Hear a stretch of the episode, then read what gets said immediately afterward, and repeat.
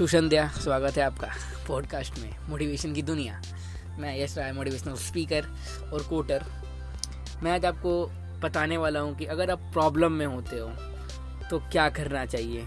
Mind को पहले हमेशा शांत रखें और ज़्यादा सोचें नहीं और हमेशा प्रॉब्लम को ये समझे कि वो वार्निंग है रेड लाइट और रेड लाइट ट्रैफ़िक सिग्नल में होता है। तो इसलिए जब यह प्रॉब्लम में हो तो थोड़ा सा इंतज़ार करें, क्योंकि कुछ समय बाद वो ट्रैफ़िक सिग्नल का वार्निंग वो जो आपका प्रॉब्लम है, वो ग्रीन हो जाएगा।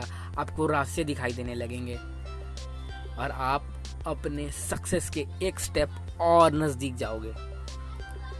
ये रहा आज का ज्ञान। और इससे पहले एपिसोड में मैंने आपको बताया था कि फ़र्स्ट डे फेल करने के बाद आपको क्या स्टेप्स लेना चाहिए? आप देख सकते हो और मेरा पॉडकास्ट अवेलेबल है रेडियो लाइफ पे स्पॉटिफाई पे और बीकर पे। धन्यवाद। इसको सुने और अप्लाई करें अपने लाइफ में। आई एम गारंटी कि आप सक्सेस करोगे।